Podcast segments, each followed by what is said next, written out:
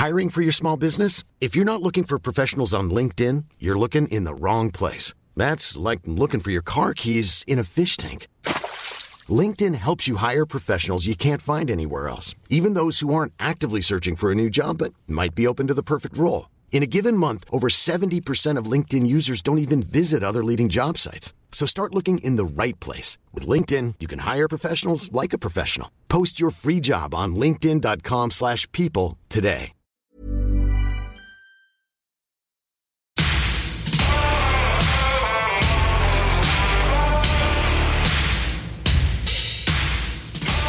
Hello, you're listening to The Bip Show. Bip is for business, investing and policy. That's what we're here to talk about. I am Paul Colgan, director at CT Group, and I am here in Sydney with James Whelan from VFS. How are you, James? Not bad, Paul. Good to be here. Studios at Redleaf Securities. Always good of them to have us on board. It is, and on the line from Amsterdam is Ken Vexler, Managing Director and Chief Investment Officer at Acumen Management. How are you today, Ken? Good morning, good afternoon, good evening. I'm well, Colgo. James, always a pleasure. And it's rainy here. Summer is over and I've got the hump. But this will pick me up. You know what? It's spring in Sydney. It's a beautiful mid-20s temperature outside. The government's talking about reopening the country and tax cuts. So, to be honest... What have I told you about boasting, Colgo? No one likes to boast. Stop. This is all stuff. This is just facts, man. Just facts. Yeah. It is the 3rd of September 2020. Don't forget to subscribe, rate us, and leave us a review wherever you get your podcasts. And our guest this week is ourselves. Yep. Yay! Yeah, the three of us... the very first show, we just talked among ourselves. Like, the pilot. How'd that go? I believe that's what the Danes called hygge. Hygge. What does that mean? Hygge. They've exported that poxy concept around the entire world. It's the only thing that they're remotely. They're not even good at. It's just light some candles, throw on a rug and a blanket and. What do you know? You got hygge. I mean, that's right. I've seen this thing, and people posting on Instagram, "Wow, I'm all hygge." Like, well, what, you're wearing a blanket? Is that what that is? Huh? Don't get me started. Don't get me started. My wife might hear this. She's Danish. We can kiss that Danish demographic goodbye. We were pitching for that too. Anyway. Yeah. Okay. Sorry, Denmark. Huge in Denmark. Yeah. No, anyway. So for this show. A lot has happened. Can you believe this is the 15th episode? Yes. We've survived. Yeah. Still here. Still doing it. I could still cracking some great stories, great guests, and, with amazing things to say. And we do have some great guests lined up in the coming weeks too, which I'm very excited about. Next week, we're going to be joined by Con Michalakas, one of Australia's best investing commentators. He's the CIO at Statewide Super in South Australia. Last time I checked, around about $6 billion. He's going to come on and talk to us about investing in the current environment. Yeah, also very real, very approachable too. And likes rock music.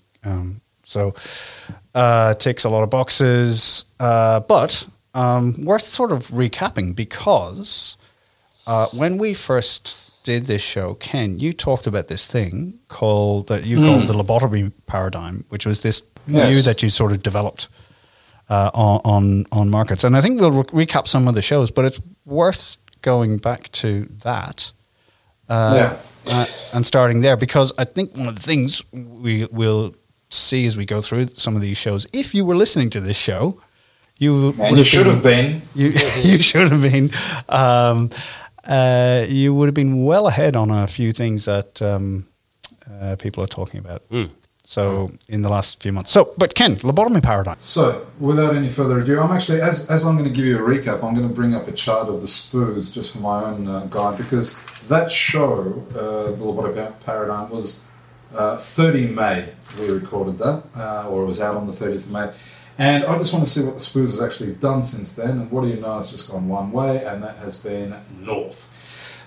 Look, the lobotomy paradigm, basically, I suppose it was the price action that drove me to come up with the idea. And it's just conceptually the fact that take your brain out and have a punt, in the sense that don't overthink things. Like, I mean, we were all at the time, rightly so, bogged down in oh my God, not that the world's ending, but things are horrific, and they genuinely were. And you know what's going to happen? We haven't even seen the peak of this wave. What's going to happen with the inevitable second wave, etc., etc., etc. And people were running for the hills, and you know things were only going from bad to worse. And yet, and we saw a bit of a, I suppose, a bottoming in sometime in late March, early April, and from there it just sort of started to tick over very cautiously, and it just came down to the fact that. Yeah, you shouldn't overthink things. You know, lobotomy paradigm, take your brain out, get involved, do so cautiously, but don't discount the fact that people they'll just get on with getting on. And here we are, you know, I mean, not only have we in the last few months recouped all the losses made in those early days and in sort of in the March, month of March, but we're at all-time highs again and again and again every passing day. So you know, it's. I mean, this has got nothing to do. It wasn't investing advice then. It's certainly not investment advice now. It's just to say that ultimately, psychologically, people just get over things and just get on with it. And ultimately, that's what the lobotomy paradigm was. That just don't overthink things. And you know, here we are. So I want to ask you both a couple of things. What changes this, because it seems now, if you think back to 2 years ago when the Spooz was falling every time Kim Jong-un got out of bed the wrong way, yeah. Do you remember the missile tests and everything? There would be an earthquake. There would be talk about changes in OPEC production, and these things would rattle markets. You know, yeah. Markets have been rattled, spooked by whatever, and it just has all gone away. It's all smooth now. Mm. And going back on that, Ken, I remember sort of off the cuff when you were talking about lobotomy paradigm the first time. Like, I was like, yeah, it's easy, it's a piece of cake.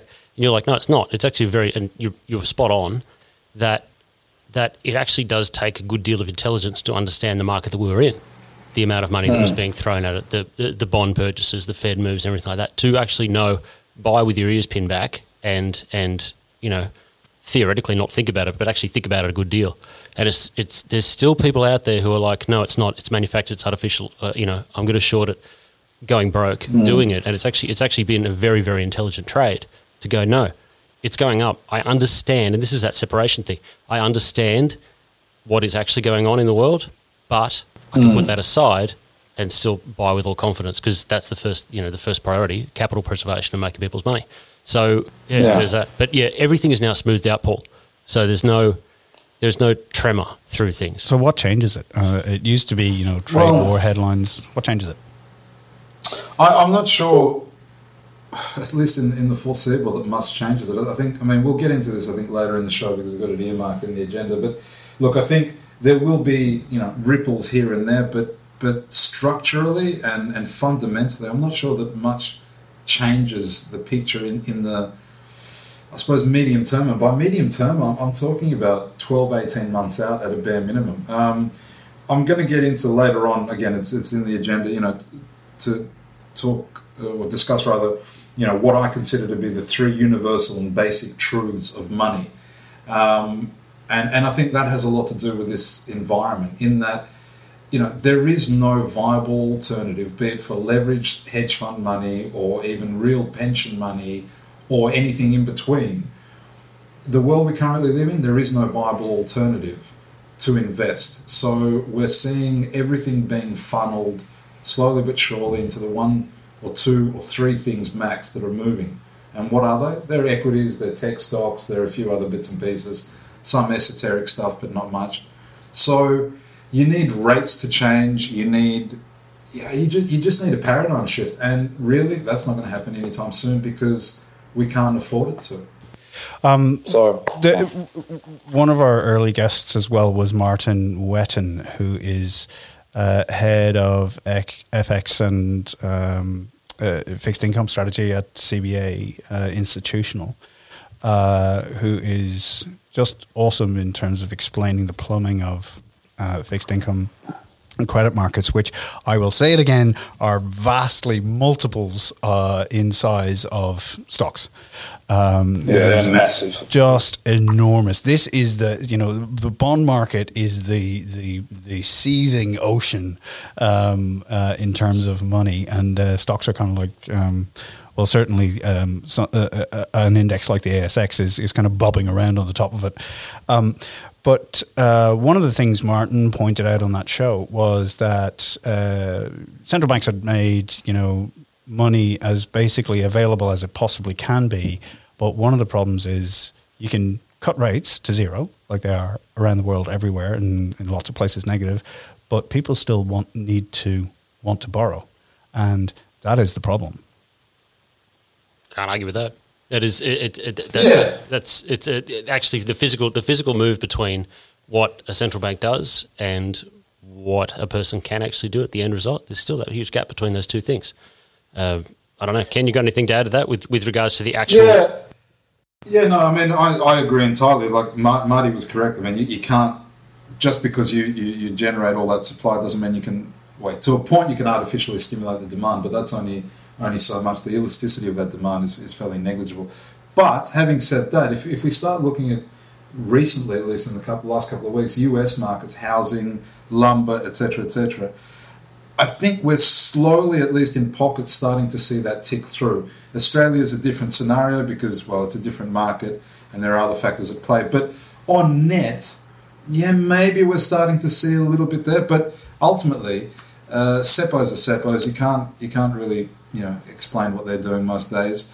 But it's a confidence thing. So, yeah, Marty was spot on in that. Like, it's just, how much confidence is there to go out and take free money and do something with it?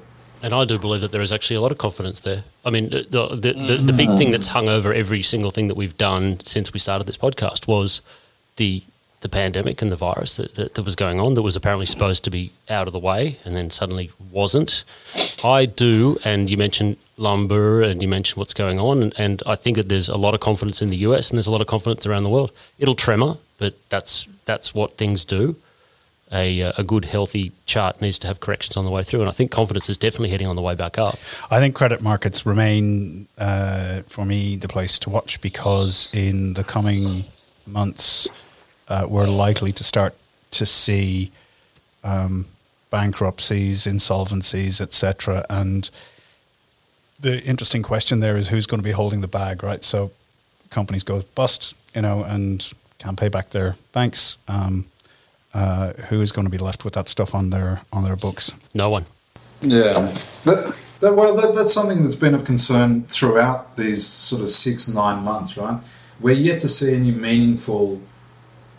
movements on that front. Not to say we won't, but as time goes on, and maybe I'm just getting a bit sort of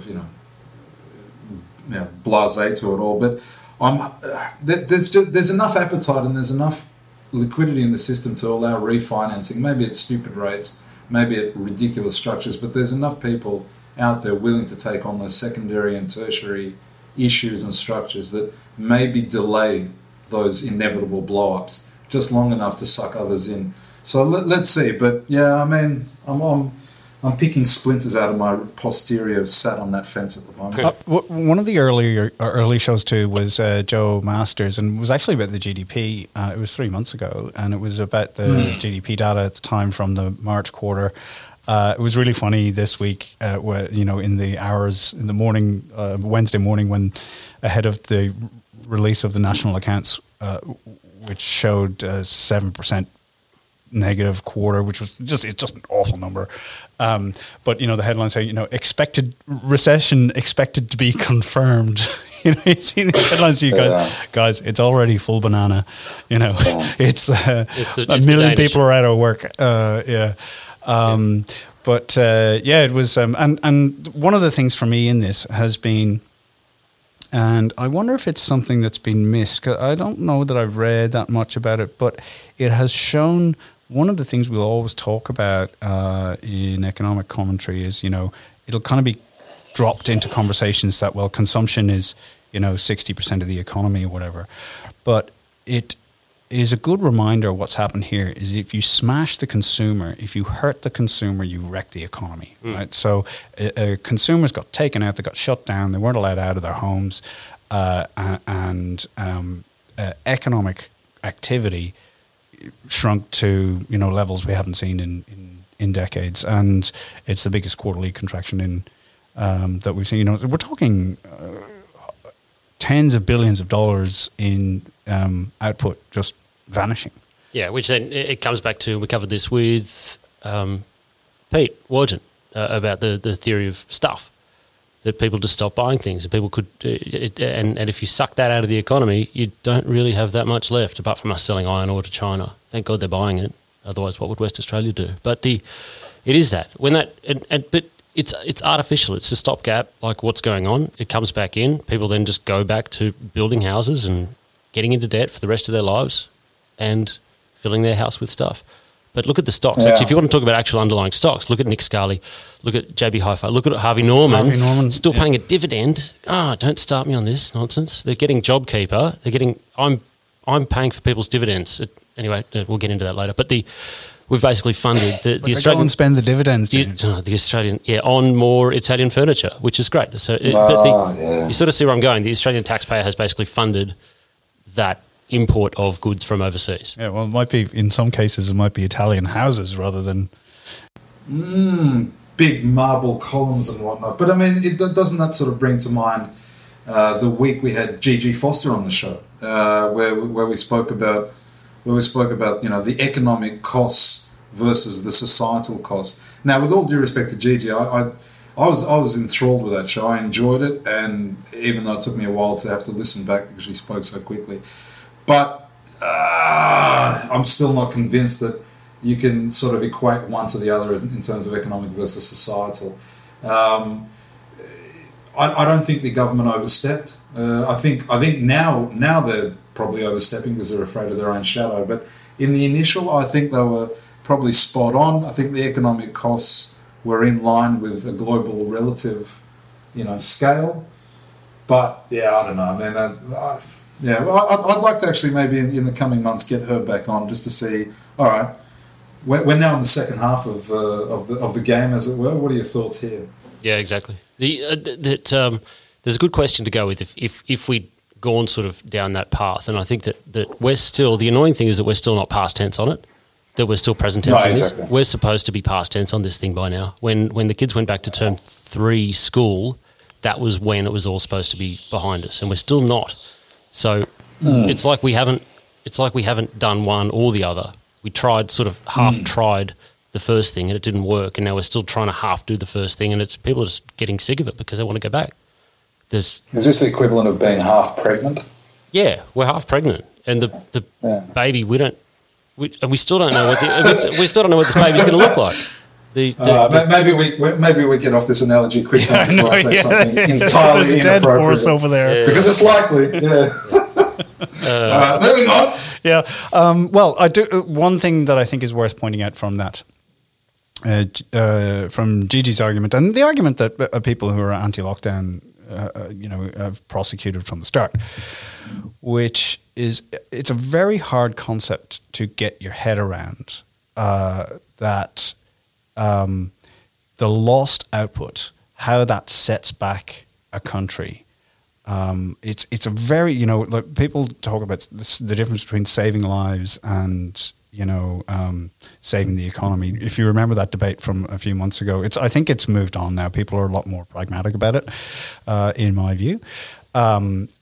People still want to control the virus, and make sure that they stay healthy. But, there's... and they are very, very worried about their economic situation, and the focus is increasingly on has been turning in the last couple of months, and this is showing up in our research too at CT Group, that the focus has been turning to the economy from the virus. Yeah. So initially, got to stop the virus. Now it's like, well.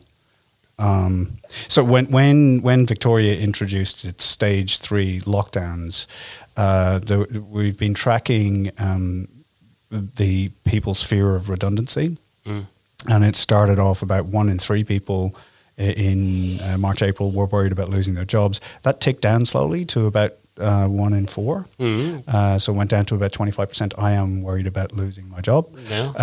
When the Victorian stage 3 lockdowns, we've got a poll coming back soon on the state that will cover the stage 4 period in Australia, in Victoria. But when the stage 3 lockdowns kicked in Victoria in June, that number went from 25% to 47%. Wow. Yeah. So nearly half of the population suddenly was going, you know what, I'm kind of worried about my job. So the calculus changes a little bit, about,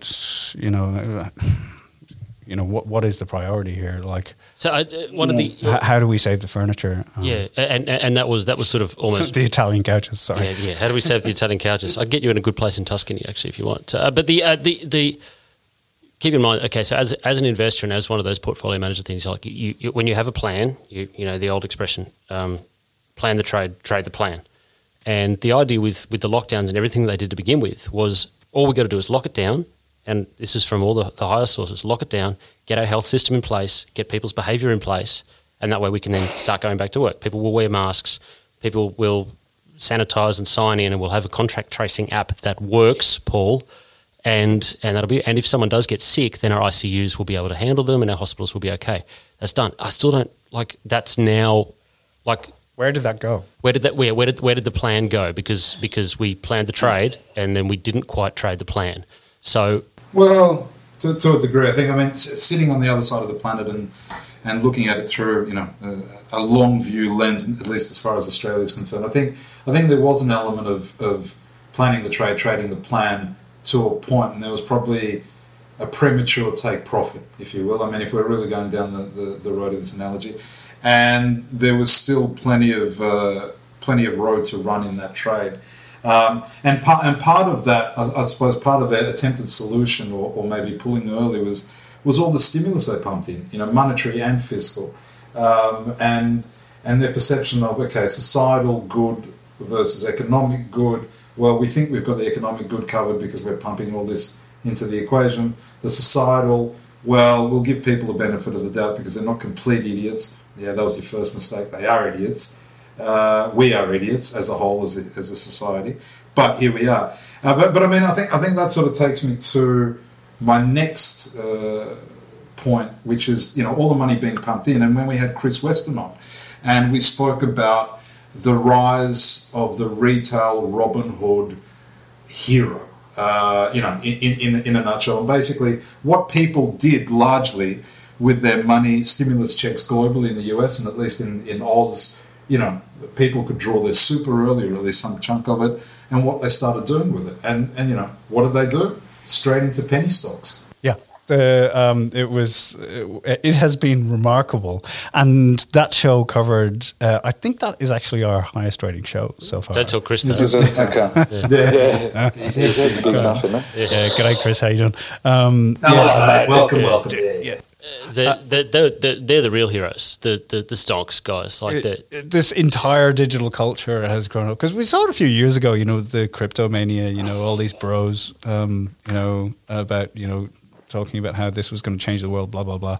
And it was this kind of little religion that died a horrible death pretty quickly because everybody quickly realized that lots of it was a scam. Particularly, remember all those ICOs. Everybody was doing a coin offering. Yeah, there's still people doing them. But anyway, I remember that. Yeah, easy money. Yeah, but it's now around stocks. And somebody told me last week who works at a trading platform, they were adding 20,000 accounts a week. That's where? Australia and Singapore. Get out. Mm. Yeah, back at, and I don't know what the numbers are now, but this was back when everybody was sent to the cave, March, April, May, that kind of period. But it has fully blossomed now into this entire thing, and I have a little trick for you. Yes. There's a thing called TikTok Investors. So you've been following it, right? So Twitter account, you got to get on there. TikTok Investors @TikTok Investors. It's underfollowed, but I have this little clip, and I hope this is going to work now, but it was these two. I'm going to hate this. I have a feeling I'm just absolutely loathe. I'm going to love it. These are my people. Okay, right. These are two guys talking about stocks, okay? Now, just bearing in mind that this whole thing has become this, people learning new terminology and everything. Okay, let's go. Is this real or is this staged? No, it's real. It's real. This is real. Okay, here we go.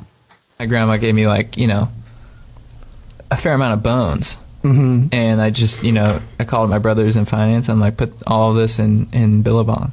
Yeah, my dad's been a little bit skeptical of my kind of stock instincts as well. What's your portfolio right now? Well, so he wants me to do more blue chip stocks, and then take some risks with some of my portfolio on some, more fast rising companies that aren't as well established. Mm. But to me, it's like, Dad, that's all just verbiage. Mm. You know what I mean? Mm. Talk to me real. Talk to me like a man to man. You know what I mean? Yeah. So when I come at him, I just go, Dad, pokey. Yeah. Do you love it? Does everyone love it? Yeah. Who's got the best pokey on the mainland? Bear Flag. Let's invest in them. Yeah. They're not a publicly traded company, which is crazy. Dude. Because what's their market cap? $3 billion. They got 3 stores. Yeah. Yeah.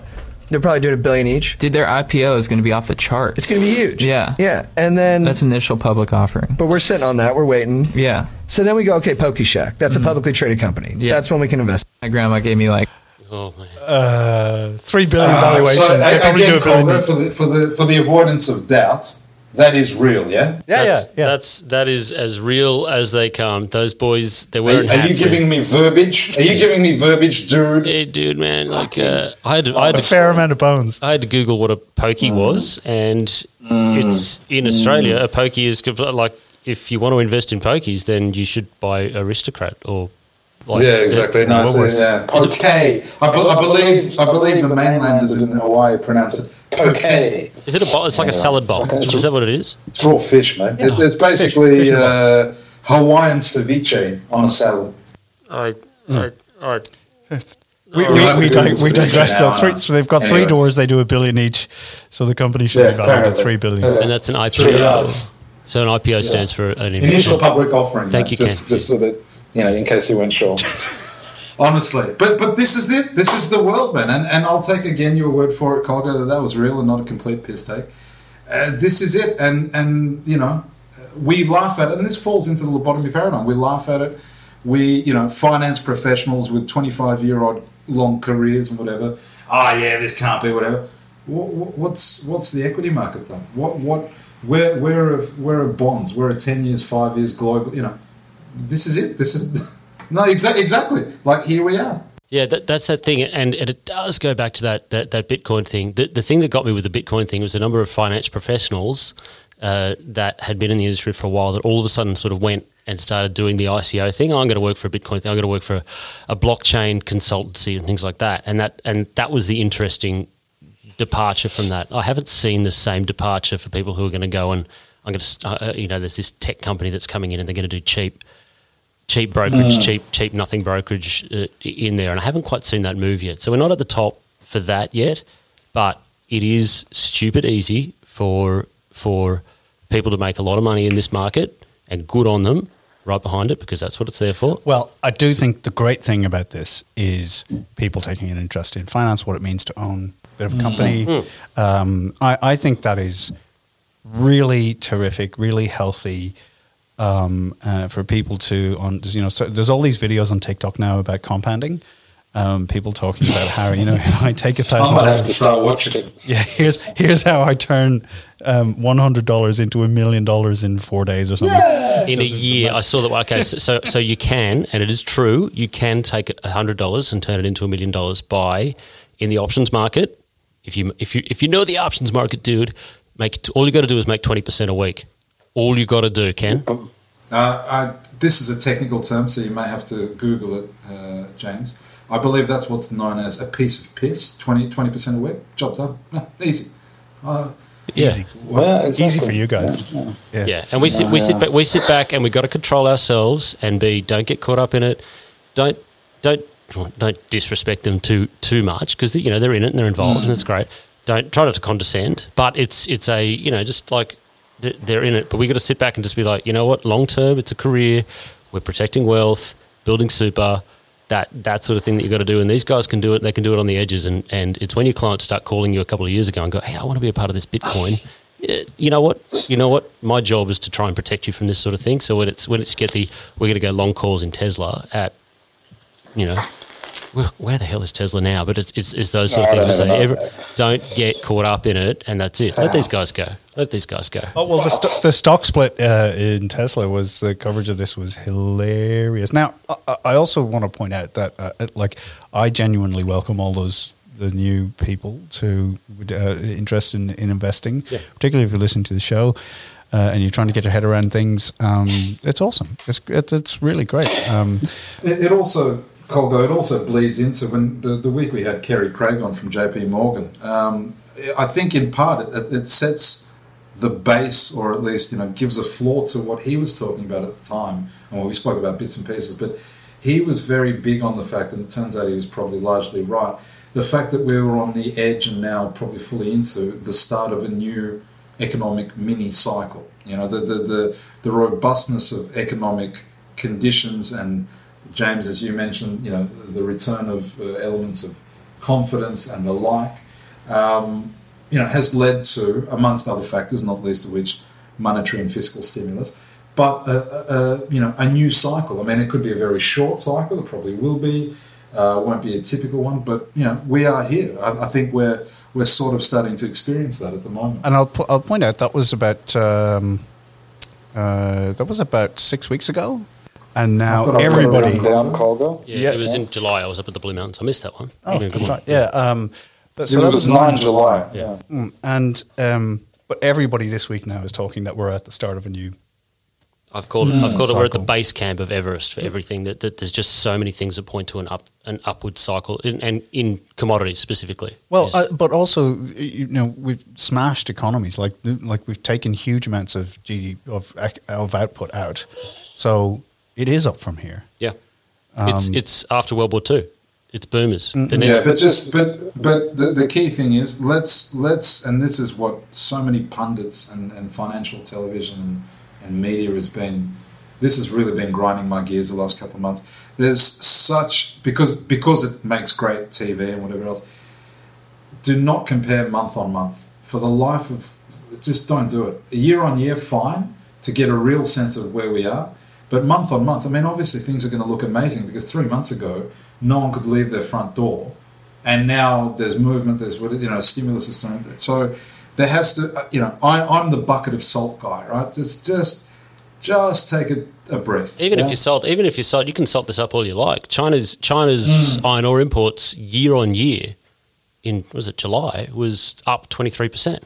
Yeah, that's fair. Yeah, and those things are just of you know, what was I was throwing these numbers around last week. There was hotel occupancy in China 70%. That's 70% occupancy, 70% booked domestically, and their flights are back to 90% of pre-COVID levels. Like you can, that's a country that's done and is ready and is back, you know, back growing. There's only one place that's the world's second largest economy and Australia's biggest trading partner. Correct. So, well, that's teetering. I mean, that partnership, that relationship's clearly just going down the shitter at the moment, isn't it? But anyway, that's a different story. I think that, well, I mean, that economic connection is not going away, you know. No, agreed, yeah. But I'm afraid that politics are going to start really messing with that. I mean, we've seen some news stories in the last couple of weeks that, you know, basically it's not, to my mind, again, sitting on the other side of the planet, it doesn't seem as well-oiled and friendly as it was 18 months ago. Do you know what I mean? There are enough tensions there. But certainly been a change, yeah. And the wine anti-dumping investigations, etc. Well, you know, I do, you know, still think that there's a question about how you dump Penfolds 389. Dump it on, baby. I got a small list of places you can dump that wine, but I am a little bit just with regards to the overall relationship, economically speaking. And one of the biggest things that you can do, you know, as part of the growth of an investor is to put your hand up and go, this doesn't make sense to me. And sort of the Chinese-Australia relationship at the moment, it doesn't really make sense to me. with the way that's going. And I put my hand up. It's like, so James, what's the Chinese play here? It's like, it doesn't make sense to me. So that's just where I've got to be on that one. And I can't make sense of it. One of the interesting assets has been gold. Yes. And you remember we worried when we had Jordan Alessio on the show that we were finally doing a podcast about gold, and we thought it might have been a good time to sell it, but it still had a bit of run left in it. Actually, after that, I think it was a good 10 days, maybe 2 weeks before it made all-time highs and came back. But even so, it hasn't come back, dramatically. It's come back and it's holding steady, but. Yeah, I think, this sort of coincides with also when we had Kerry on. I mean, I remember asking him whether, looking at the world through a macro lens or a macro framework even makes sense anymore. And then next week, we are talking about gold. It sort of goes hand in hand that things have really gone, upside down, right?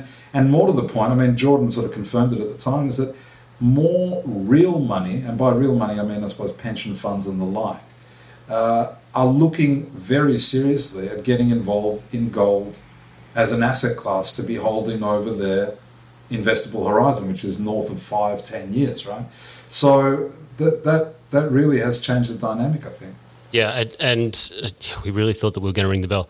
It's for me, any dip you get on gold is still an opportunity to buy, and I will keep I don't think I have enough, which really, really I regret. This could be a chance. Gold stocks in the macro portfolio? No, not necessarily golds. I wouldn't mind a gold miners index to be in there. Physically, I don't have enough room, and this has been a problem that we've had for a bit. We're maxed out, and we need to be in things that are growing now because everything only goes up. But and that's sort of where it's at. And I think a lot of portfolio managers are feeling the same pain.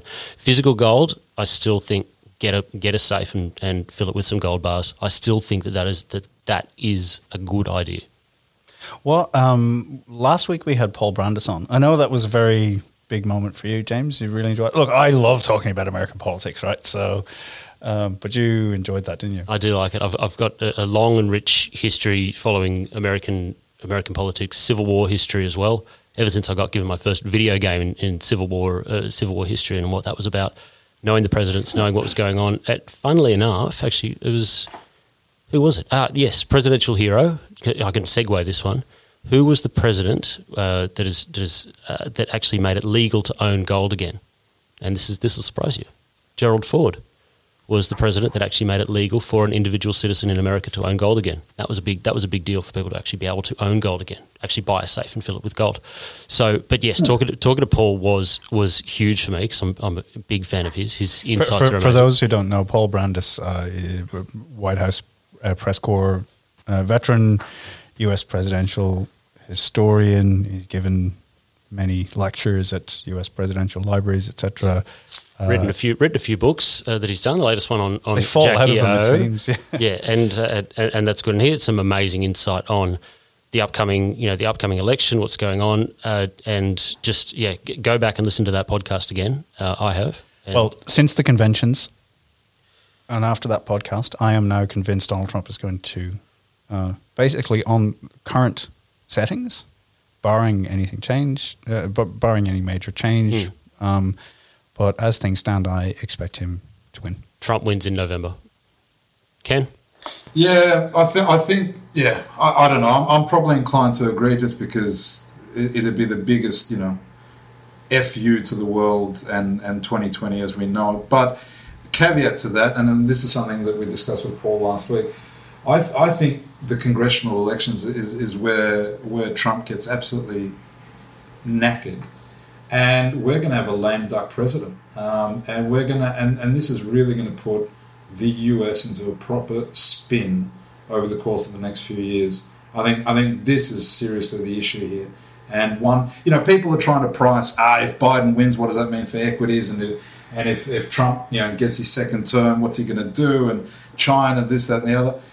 Yeah, I think stop trying to look past your nose and have a look at the massive freckle that's on it. And I think the risk being severely underpriced is the congressional, the constitution of the Congression or the two houses. And I think that's going to be a huge issue. So basically you get a policy impasse on everything Trump can't get anything done. And it's the Democrats. So then what it is the Democrats feathering the bed for the candidate in 4 years' time. And it's lockdown and, oh, my God, 4 years of Trump tweeting and just whinging about every single damn thing that he could possibly do. If he thought he was bad now, imagine that, because he's got nothing to run for. Exactly. In the Menzies era, at least we could have a double dissolution, jobs are good, and start again, lads, because this is clearly going nowhere, right? You're not going to get that in the US, and you're just going to get a ramp-up of rhetoric and geopolitical repercussions. Then this is all to my mind. I mean, I could be entirely wrong. But I think, you know, a lame duck president and one that's potentially off as far off the handle as Trump is, imagine what it could do. Like, just, yeah, it ain't going to be pretty if this all comes through, but we'll see. Well, here's the thing. It's going back to this thing of the Fed can now step in and do all this stimulus if the executive branch of government, if the fiscal side doesn't work.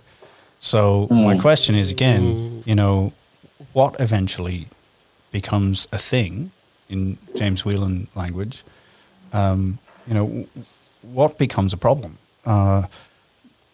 Congressional impasse. But that's to a point. I mean, Colga, we had Nuchin out in front of the Senate and Congress in the last 48 hours, essentially begging them to say, you know, again, this is in the run-up to election because you put money in people's pockets, they're going to go out and vote and probably vote for your candidate. But, you know, I mean, how many more times will, in the next couple of years, will I have to see Mnuchin potentially, if he remains Treasury Secretary, out there begging and you know. So the Fed can do a lot, has done a lot, will continue to. But it goes back to the whole thing with when we had Martin Whetton on the show. You can only stimulate demand so much by giving away free money. The price elasticity of that demand is somewhat limited. So, you know, the Fed's not the one sending out the checks. You know, that's the Treasury.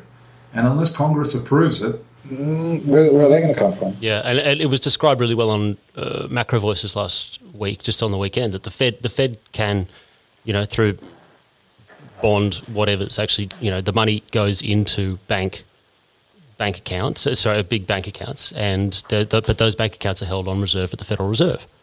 That doesn't then move into lending. It actually, all it does is just increase the capital buffer for those big banks to then use that as a backing to lend. So it's not directly going then into stonks.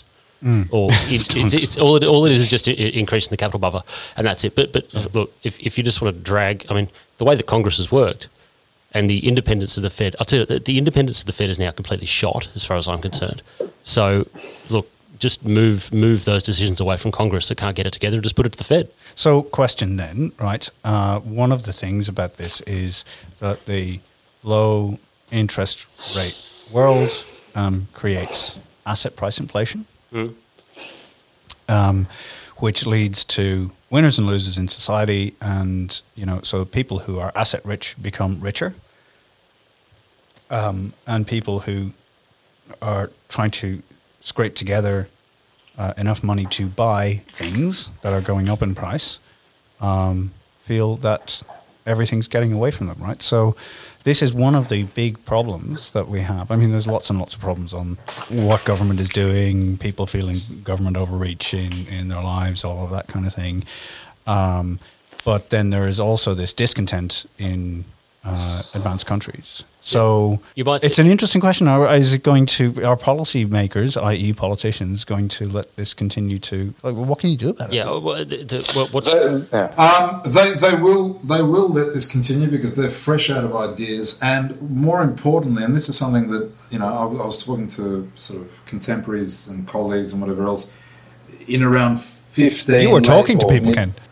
I know. Well, I was talking at them, so, you know, there is a slight difference. But I suppose the point being is, you know, when we saw, you know, the five-star movement in Italy, the, you know, Beppe Grillo, whatever, we saw the rise of Trump, we saw all manner of nonsense, you know, leaning that way. My concern at the time was, I understand why we were going down the road, because people were sick and tired. We were coming out of the GFC, rich were getting richer, poor getting poorer, et cetera, the disparity growing. So they were turning to, you know, the non-consensus alternative, the new kid on the block. What can you do for me out of desperation? What they failed to realise at the time was that the new kid on the block ultimately was not going to do anything new. Rhetoric was going to stay rhetoric, and realistically the underlying conditions were going to remain as per. 4 years down the track with Trump and, you know, various other parties in Greece, in Italy, in Southern Europe, and all over the world. There now is no alternative. So they've tried the alternative, gone, back to the mainstream. Well, that sucked in the first place. So, yeah, you're back in this feedback loop that ultimately, yeah, it just continues to grow the discontent.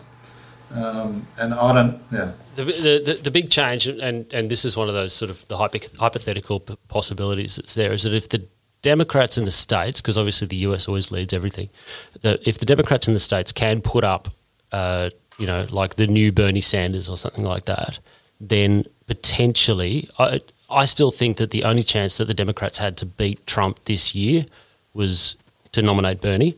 I think he was the only one that did it who would have got the vote out. The Democrats had the chance to run someone that was going to beat Trump, that was actually going to start moving this away. And in 4 years, potentially, they will run someone who can start doing that, but the establishment is the establishment, and that's just how it goes. So if they can get the grassroots movement to do that, then it may change the way that it's going. Now, what we've seen, and the key thing is that what we've seen is that not only is the economy moving further away and that disparity even more exacerbated by the pandemic, moving away from the rich and the not rich, but also it's sort of seen that in the stocks that we've got. We've got five stocks that are carrying the entire index upwards, and that disparity is happening more and more in the market. So those two things are actually, in that regard, very, very much connected. Look, it's 4 years away though. So what happens from here? That's like, so we've talked about, you know, a lot about, you know, what's been happening this year, last few months. Play the tape forward. The here and now? Mm-hmm. Yeah. Well, I mean, I suppose the here and now is probably akin to, if you've ever watched Stranger Things, you know, it's the upside down. I mean, literally, the world as we know it has been smalls turned on its head, and we're living in what feels like a parallel universe, right? By now, you know, if we were to understand, and I was, you know, I'll hold my hand up, by now, you know, if we were talking in whatever, April, May, June even, we should have been having a significant proper second wave of COVID, right, globally. Arguably, we sort of are, but I suppose the question becomes is, you know, is it really a second wave as we envisaged, or is it sort of a third ripple, a fourth ripple? You know, are they going to come in sort of smaller ripples, you know, as we go through time? And as people, you know, stay conscious about hand washing, social distancing, yeah. You know, yeah. Yeah, so I mean, you know, the here and now is an altered reality to the one we knew in January. It's certainly, you know, different to the one we knew in May. I think some base aspects will remain. I think, you know, human nature will kick in and people will sort of start to relax a little bit, and that'll create further ripples in COVID infections and whatever else, but we're also, at least temporarily and in a time sense, closer to a potential vaccine, even though we're still probably 18 months out at least.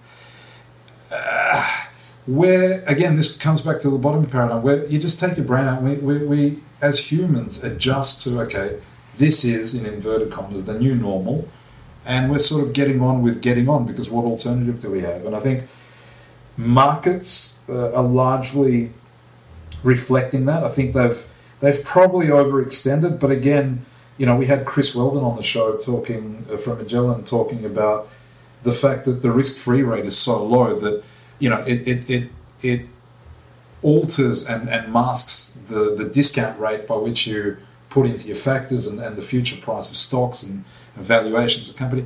Well, look, that's not going to change anytime soon, right? So have we overextended in the near term? Probably. Over the longer term, let's see what the world looks like. But the Fed's come out, and the Fed leads, as you guys have correctly said.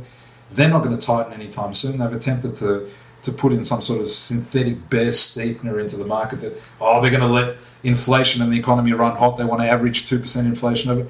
Sweet baby Jesus. When was the last time you saw a two handle on inflation? And I'm not a mathematician, but to average it means you're going to run north of 3 at some point, because you've been running about 1.3, 1.4 for the last how many years. Yeah, no one's raising rates, right? The back end, the 30-year maybe moved 5 basis points. What? Who cares, right? So, yeah.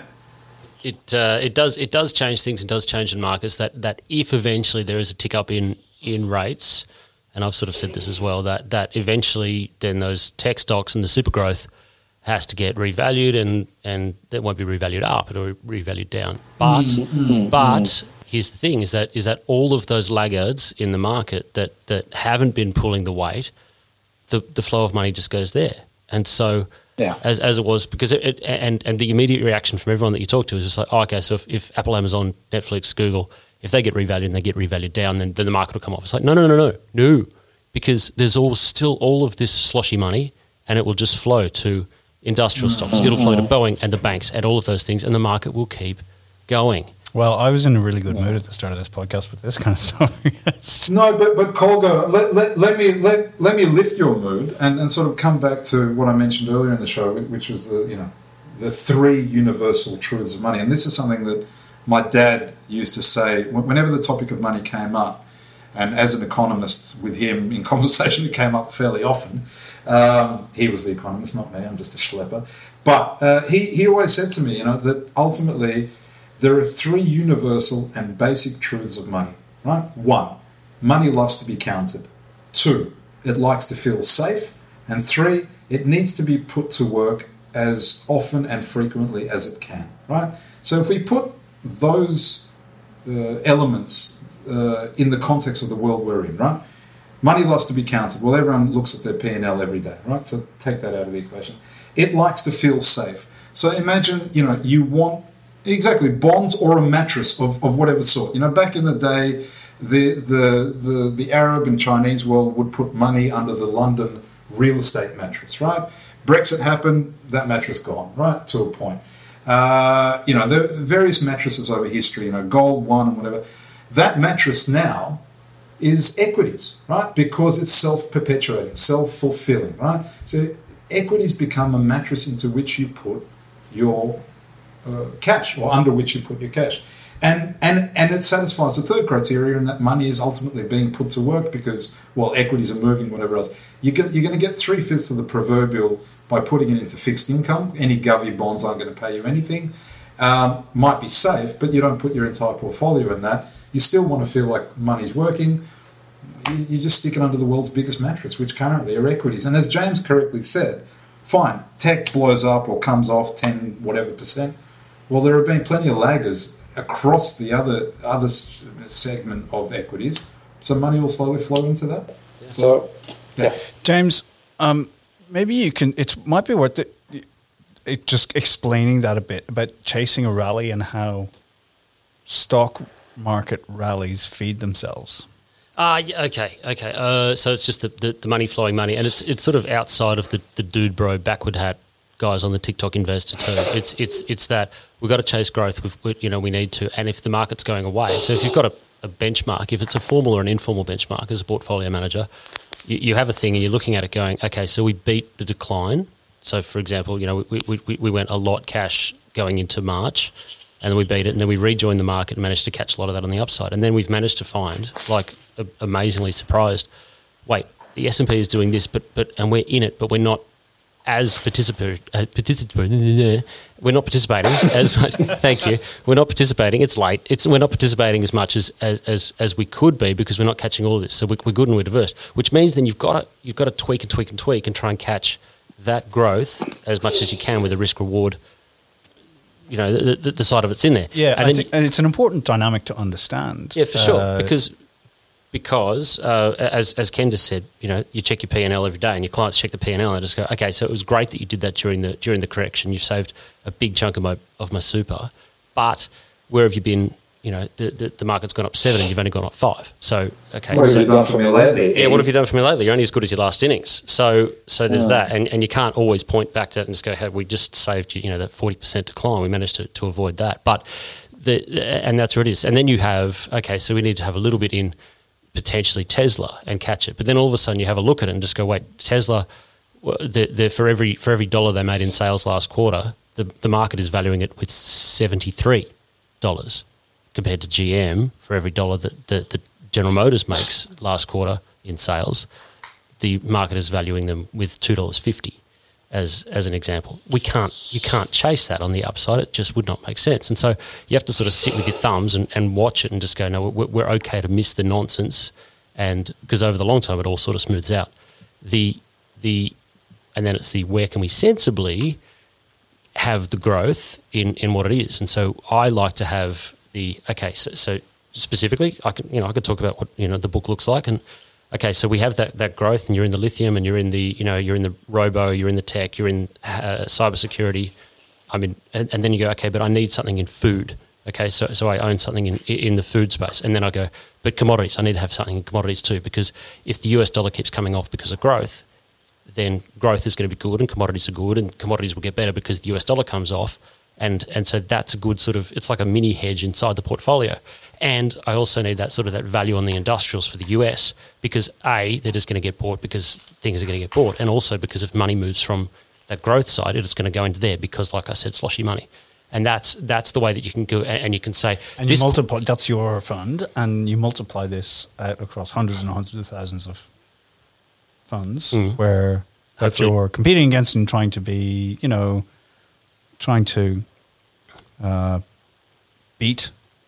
competitors, or at least show your value to the people who've invested money with. And that's and that's where it comes in, where you can say, and then it's because, like I said, over a smooth line. You smooth it out and you go, so this quarter we were a little bit behind. The quarter before we were a lot ahead. Next quarter, when everyone returns to their senses and dumps all these things and everyone wonders what happens, similar to people with on the Bitcoin conversation a few years ago, that we can say that we beat that. And that's that idea of just like over a smooth line, how is your super fund performed? So here's a question, right? So you have an ETF like food or whatever, right, and it has 20 stocks in it, but that maybe some of those businesses aren't great. But you're allocating money to them. Mm. So the idea, and this comes into your ETF selection and the provider that you're looking at too. So actually you go down to the fundamentals and you go, so it's an actively managed ETF. Who's the manager that's running it? How well do I know them? And the old rule: if you get 6 out of 10, you're a great manager. So that's all you want. There's always going to be dogs in there, but when it comes to actual efficiency, saving time, being able to do things, actually going through and running through 100 stocks yourself and then investing it and having to track it, it really does become a pain, especially if you're going overseas. It's better just to go, I'll buy, and then the most that you're going to have is maybe 8 or 9% in an actual company. But you can look at it and just go, those top 10 companies, easily, I'll be happy to own them, and if 6 or 7 of them do great, I'm going to be okay. Mm. Amazingly, we've been talking for nearly an hour. We should talk about what happens next. We've talked about, obviously, the elections coming at the US elections coming at the end of the year. What else, Ken? Well, I suppose, yeah, exactly. The elections are coming year in, and I've given my sort of worthless 2 cents on what I think may happen and sort of the potential implications of that in terms of a blue Congress versus a red president. We have to talk about, I suppose, the potential for vaccines and or lockdowns. They're sort of either side of the seesaw, if you will. I think vaccines of any real merit, as I said, I think are probably at least 18 months out. And even then you've got to think to yourself, well, what does that mean? How readily available are they, or is it, and how safe is it? On the lockdown side of things, well, like we discussed earlier in the show, we're seeing regional versus national lockdowns, both obviously in Oz, but we're seeing that in bits and pieces across the world, less so in the US because, well, they march to the beat of their own drum. But I think we can't discount the fact that there is probably an increased likelihood that, rather than second waves, we get third and fourth ripples, and that leads to, as I said, regional lockdowns. Policy responses in the midst of that, if it ain't broke, don't fix it, which means that there'll probably be more of the same. Governments will try and chuck more money at it. Central banks will get a little bit more creative, but there's only so much more they can do because, let's face it, they've done absolutely everything they can. And the market implications?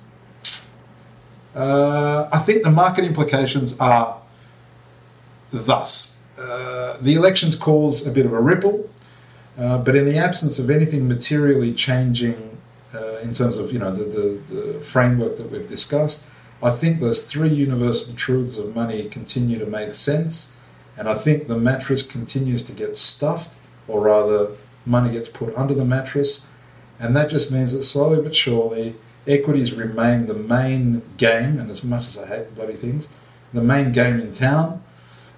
You might have little blips here and there in the fixed income markets, at least on the government side of things, but I don't think you're going to get meaningful moves in govy curves.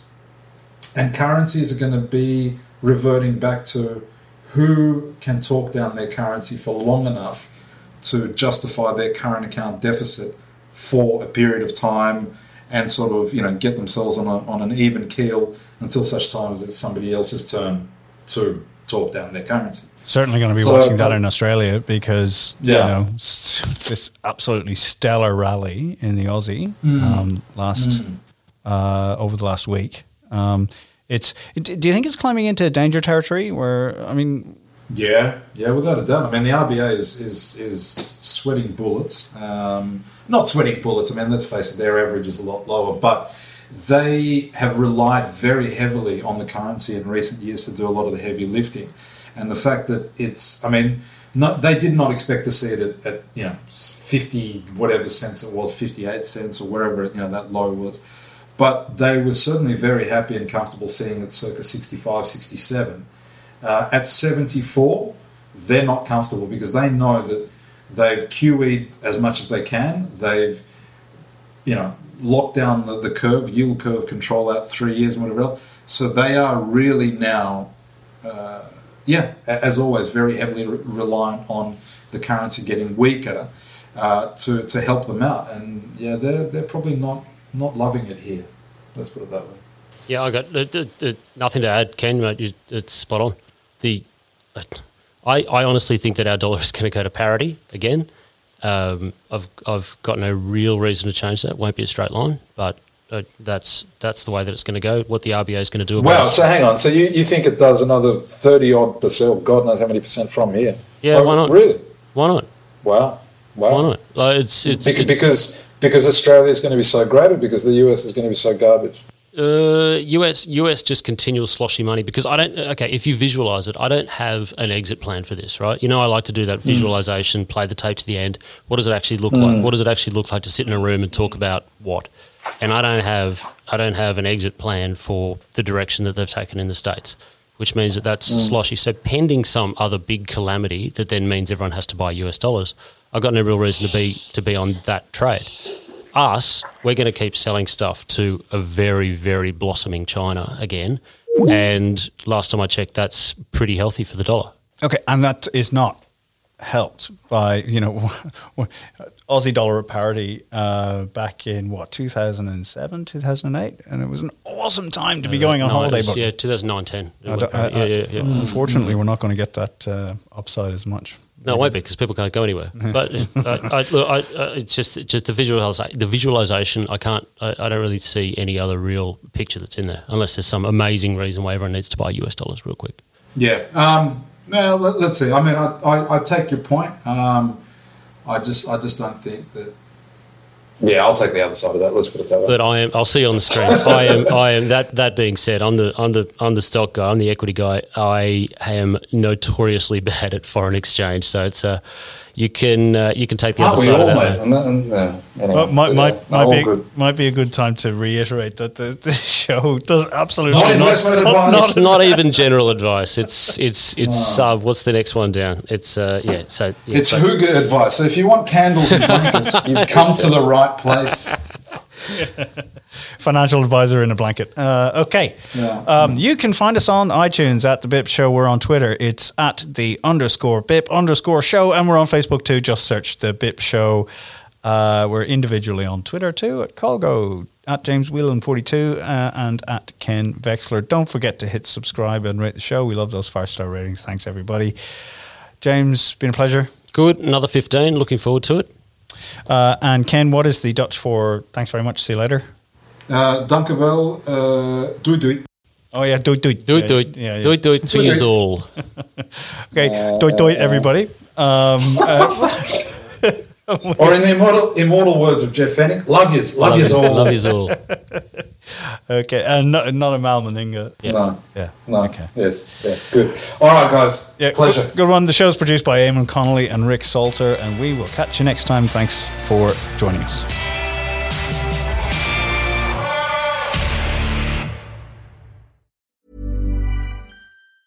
Mom deserves the best, and there's no better place to shop for Mother's Day than Whole Foods Market. They're your destination for unbeatable savings, from premium gifts to show-stopping flowers and irresistible desserts. Start by saving 33% with Prime on all body care and candles. Then get a 15-stem bunch of tulips for just $9.99 each with Prime. Round out Mom's menu with festive rosé, irresistible berry chantilly cake, and more special treats. Come celebrate Mother's Day at Whole Foods Market.